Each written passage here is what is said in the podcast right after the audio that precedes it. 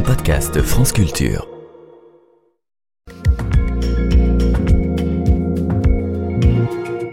Avec Science, et ça sera avec vous, Alexandra Delbo, bonjour. Bonjour Guillaume. Ce matin, vous vous intéressez à la découverte d'un vaste réseau de cités en Amazonie. Oui, cette découverte est exceptionnelle, c'est par l'étendue de ces cités perdues, mais aussi parce qu'elle participe à la remise en cause d'une idée préconçue par notre vision occidentale.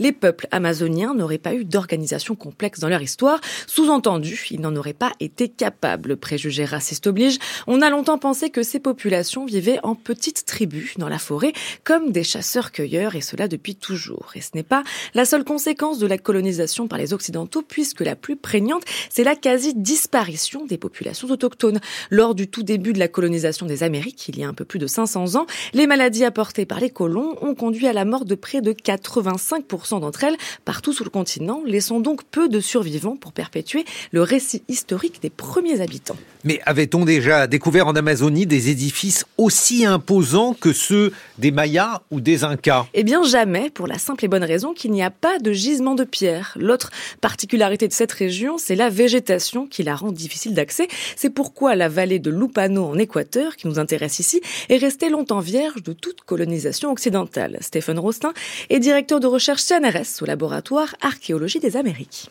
Dans le cas de la vallée de Lupano, elle a été colonisée très tardivement, puisque seulement au XXe siècle, et encore la seconde moitié du XXe siècle voit un peu de densification des colons.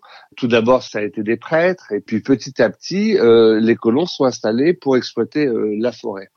Et donc, euh, dans les années 70, un prêtre remarque des, des structures, en parle à un de ses collègues euh, qui s'empresse de faire des petites fouilles archéologiques, mais il n'avait pas la formation, euh, donc il a fait ce qu'il pensait être bien, et qui, hélas, ne rend pas compte de cet habitat particulier, et puis surtout est difficile à utiliser parce que les données sont peut-être pas compilées de façon très académique. Et donc, cette vallée qui avait été oubliée pendant 500 ans a de nouveau été un peu euh, oublié euh, jusqu'à ce que dix ans après euh, ce prêtre, je parte en Équateur pour organiser avec un archéologue équatorien un projet de fouille archéologique.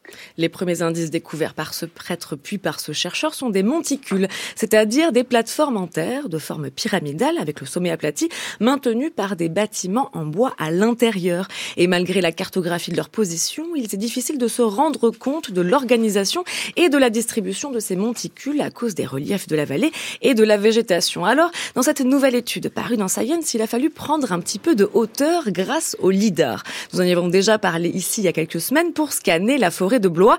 Ici, il s'agit de voir au travers de la dense forêt amazonienne. Et si les scientifiques imaginaient pouvoir identifier tout au plus une centaine de nouvelles plateformes, elles sont en réalité plus de 6000 à être apparues sous leurs yeux, ce qui met en évidence un immense réseau de cités connectées entre elles, le plus grand et le plus anciens jamais découverts en Amazonie. Ce qui est étonnant, c'est que ces routes sont parfaitement droites. Elles filent tout droites, sur plusieurs kilomètres, voire des dizaines de kilomètres. Alors, euh, on a deux particularités, ce, ce système urbain euh, très marqué, d'une part, et l'autre, c'est que les monticules qu'on connaît ailleurs en Amazonie sont parfois importants, mais ils n'ont pas cette structure euh, urbaine, et surtout, ils sont plus récents. Ils sont généralement datés entre 500 de notre ère et l'arrivée des Européens, alors que là, les sites sont datés de 2-3 000 ans.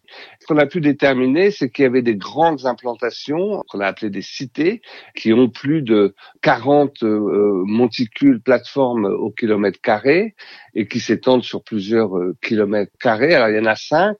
Et puis on a autour de ça des plateformes qui sont un peu moins denses et euh, qui sont euh, une vingtaine, une vingtaine qu'on a repérées. Mais il faut dire qu'on n'a qu'une image sur 600 km carrés, ce qui est déjà énorme.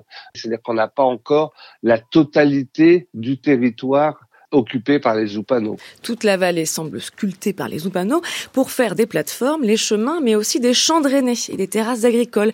Mais voit-on ici l'intégralité de ces cités perdues ou est-ce que certaines nous échappent encore? C'est la prochaine étape, étendre le LIDAR aux régions voisines, ce qui prendra encore plusieurs décennies avant de pouvoir mieux comprendre la structure de cette société complexe et sa culture. Eh bien écoutez, merci Alexandra Delbo.